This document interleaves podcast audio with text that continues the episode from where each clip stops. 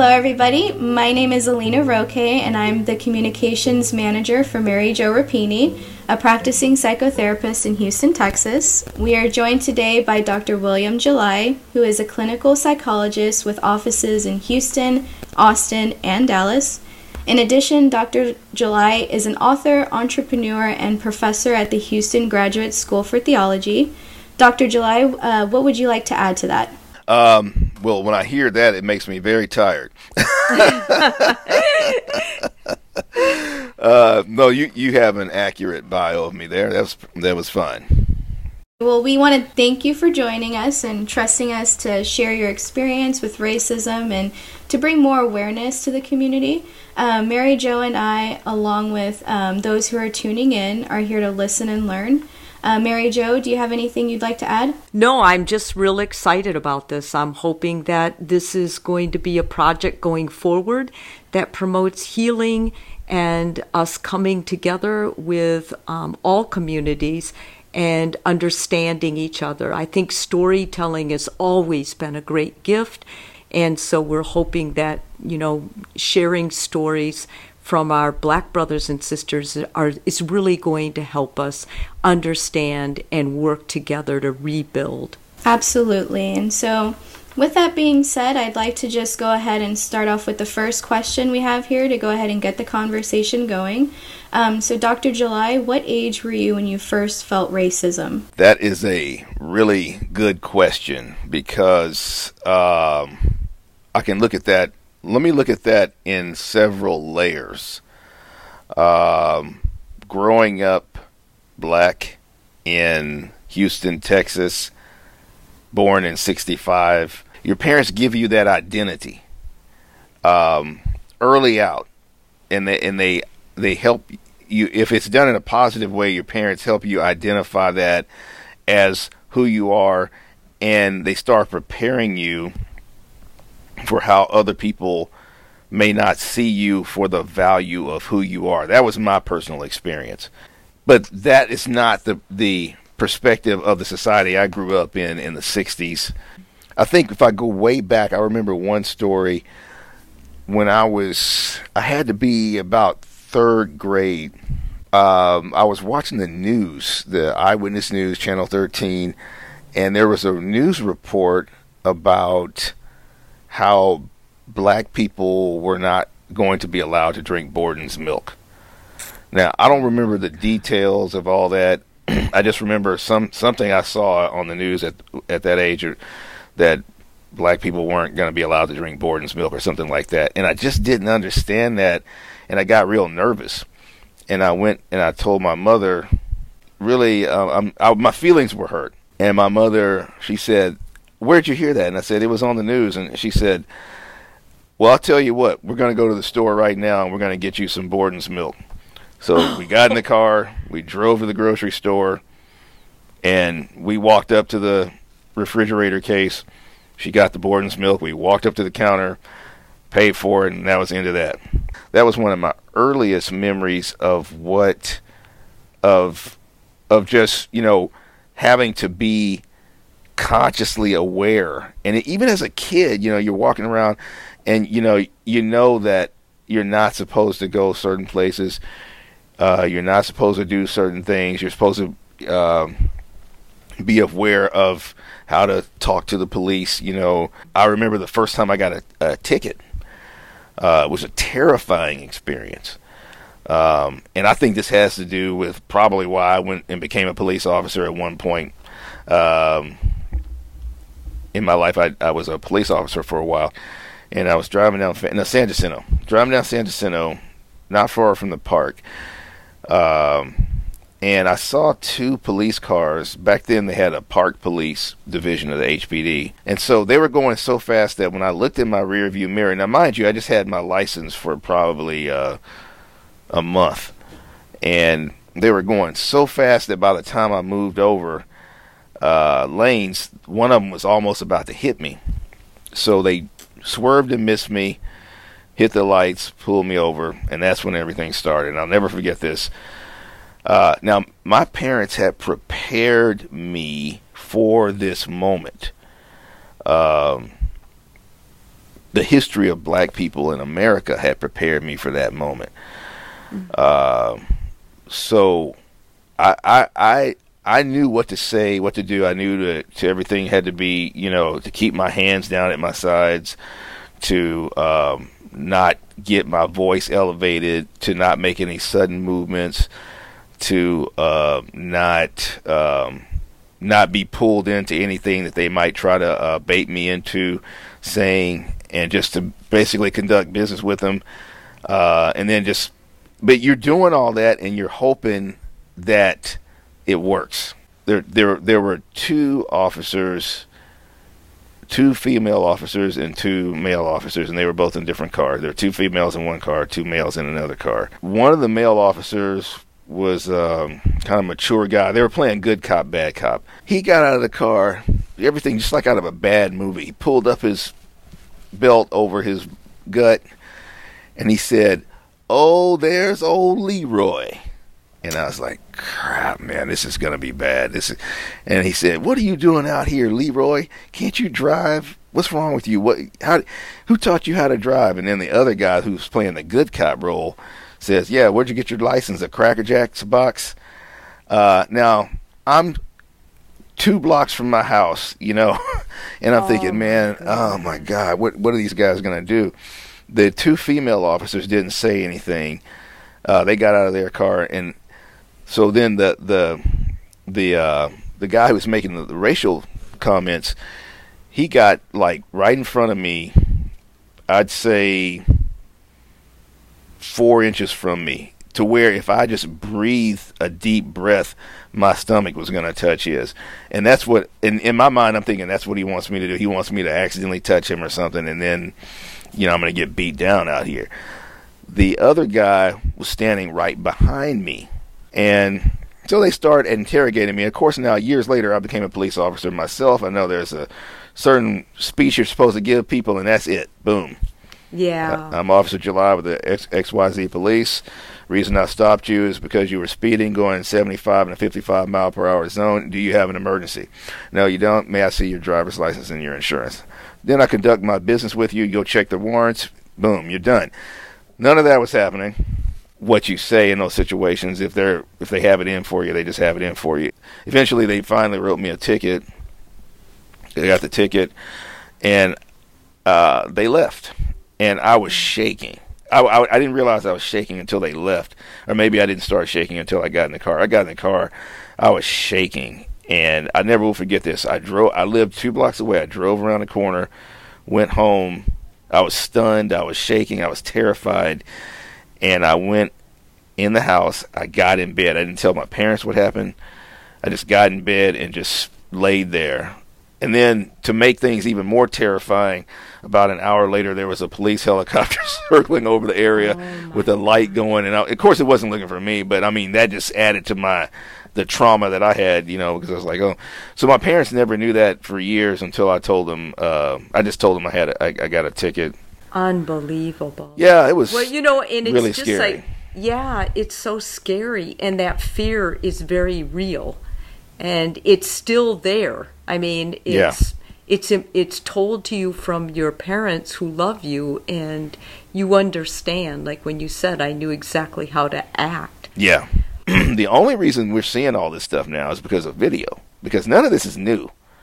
And, oh, that's I, yeah. I could have easily been one of those stories that night. And again, maybe they detected that I, you know, wasn't a kid who was up to no good and they left me alone, or maybe they just had something better to do and didn't beat me or something. But um, needless, either way, um, it, it could have been me, and uh, it, it, certainly could have been me. Yeah. And and even the uh, the the another story was a friend of mine and I were at were at an Astro World. That tells you how old I am. That was when Astro World was actually an amusement park over on 610. Yeah. And we were just two kids at Astro World. We we we had season passes and we'd go every probably like three or four times a week and just be there. And the one day we were walking through the park. We never went inside the stores or anything because we we weren't tourists. We were just kids who were always there and suddenly, um, I'd say 15 security guards just came out of nowhere and surrounded us. and uh, it was the most humiliating thing in the world. And they uh, surrounded us, and then they closed in, and then they walked us with with like five or six on each side, and two or three in front, two or three in the back. Uh, walked us to this secured area and started asking us questions and uh, about stealing something, and so because we fit the description it's hard to describe Mary Jo. You grow up with that in mind. I still have that in mind today. I mean, I'm a grown man. I'm 54 years old, but you know, I keep in mind that to certain people, that's I still just fit a description. That's why uh, in my neighborhood, I won't even. I live in a, an area where it's a it's a transitional area, so you know you have new uh, you know I have a new home, mm-hmm. but right outside the gates is a whole different story, right? You know, it's th- right. that kind of area, and um, there's a 24 hour fitness that I'm a member member of. 10 minutes by walk away. I will not walk outside those gates and walk to my gym. I see my neighbors doing it. I see my white neighbors doing it. There's no way I'm going to do that because once I walk outside of those gates, they don't see me as somebody who lives inside of those gates. They don't even know I live in. They they're not. They wouldn't believe I live in there. And then uh, I start to. I'm going to look like the people that are out there on the street around the outside around it's as if your color betrays you on yeah. being safe, uh, even after yeah. all you've accomplished. And this kind of leads into our next question. You may have already answered it with the examples that you've given us so far. Um, so just let us know if, if you have shared it already. But just so that people are aware that racism still happens today and is very real, could you share your most difficult or painful experience with racism? Uh, let me see. Well, there have been so many incidents that it sounds like it's something you carry every day. Yeah, you are you're, you're just yeah. And it's almost like you it, you've you've anticipated it, so you purposely try to live in a way in a different way. That is exactly right, and I would really hope that that um, your listeners underscore what you just said you you intentionally and consciously live a different way. There, I, I have to think strategically about a lot of things. For example, yesterday I had to go pick something up. I rented something from a guy. He worked out of his home. I sent him a text. Said, "Here's my picture. Uh, this is the kind of car I'm going to be in, and this is when I'll be here, be there." Because I because it was a, a white neighborhood and that I was going to, and it was an area where I know they probably don't see a lot of blacks, and I just wanted him to wanted him to know who I what I what I look like in case there was an incident. I mean, you're always thinking about little things oh. like this, and uh, it's even interesting because people would say this would sound like paranoia in a clinical sense if it wasn't really my experience, and that it's funny mm-hmm. because um, a well-known clinical fact is like when you're when I'm interpreting, say, an MMPI uh, personality yeah. profile, and it's a black male one of the things you have to keep in mind is that some of the paranoia scale, scales may be elevated, but that doesn't mean that they're paranoid. It right. like I remember when I was taking the MMPI because you take it when you go into law enforcement, and uh, I remember I, I, I always remembered, and of course I know now as a clinician, but um, the, there's a question. Everything's true or false, uh, and it said one one of the questions says uh, people stare at me more than they do other people, and I put false because I knew what they were trying to ask, but I actually mm-hmm. thought, yeah, that's true. you know, wow. and, because it is true. I'm I'm a yeah. big black guy. I love being a big black guy. I love being myself. But I know that people are going to look at me not necessarily in a good way, or they're just going to look at me. If you let it feel as a as though it's a bad thing, your life's going to be very difficult. So, for example, you're not going to see many black male licensed clinical psychologists okay, people are going to look at me, but I, that's something I can use. So you have to kind of constantly remanufacture and not let it dominate your life. But that's difficult. Right, but you have to it's almost as if you're working harder with everything oh, yeah. because you're you're premeditating what you're going to do because you understand how it may look to others who aren't used to seeing black people. You yeah. don't want to be profiled. Exactly. That's why every time, anytime advertising I run has my picture on it. not I'm not ego egotistical. It's because I don't want you to call me if you're going to be shocked, and then I have to go through you being shocked when you survive when you show up in my office. That's got to manifest in your body. Dr. Absolutely, I'm sure it does. I I have no doubt that, and I agree 100% that the high stress contributes to the blood pressure, to the to all the issues of heart disease Mm-hmm. and and just their high and anger. If they're Yeah. angry, God knows they have cause. I mean, Yeah, they've oh, yeah. carried this. You know, you you know, you said you grew up and you had great parents. Imagine Right. growing up and just not knowing how to deal with it. Yeah. And not even ha- imagine growing up, you know, not having your parents there to teach you how to deal with this, um, or even seeing your parents give you bad examples of how to deal with it. Uh, yeah, yeah. It's just uh, so I'm not surprised at what we see today.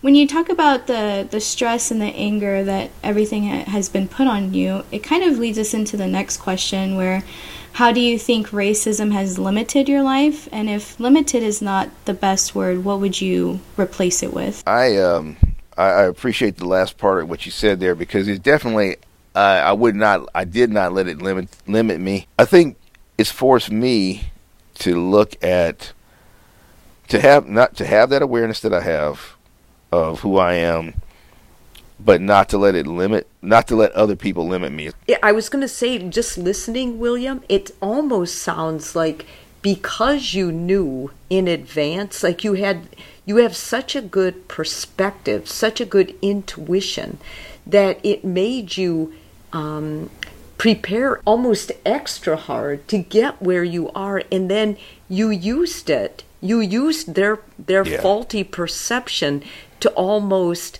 propel you. Yeah, that's that's a great uh, a great way to put it. Uh, and to put that, you know, I feel like an old man with all these stories, Mary Jo.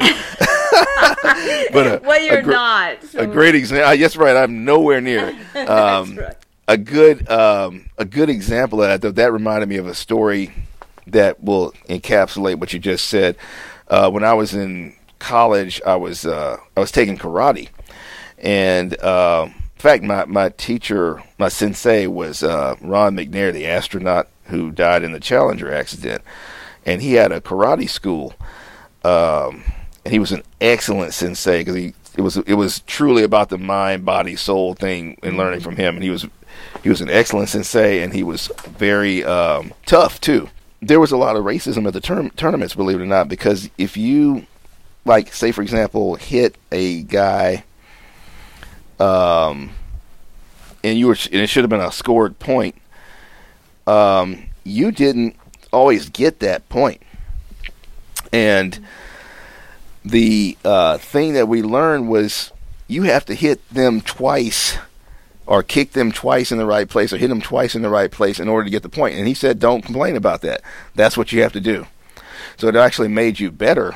And and you'll hear that same kind of story throughout the black community that you always have to be one better. Just to summarize this um, this question again, I am hearing you talking about how instead of letting racism limit your life, you've taken on more of an awareness standpoint and having um, a different perspective on reality that's in, enabled you to not be limited um, by racism.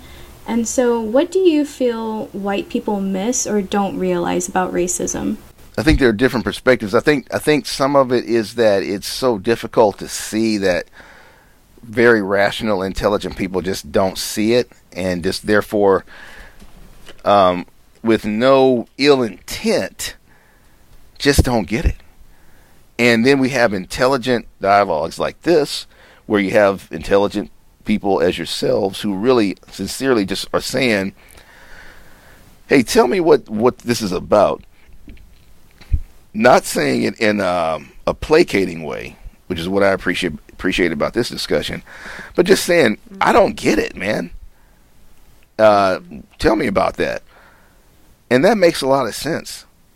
And um, so I think it's that, and I think there is, and I hate to uh, use pop terminology, but I think there is sometimes like a guilt factor none of us like to feel guilty. You know, you, Mary Jo, you know this. You see patients all the Oh, time who come through, and we will go through great pains, all of us, to not feel bad. it's Yeah, just, and you'll rationalize. oh yeah, you know And your brain's good at it.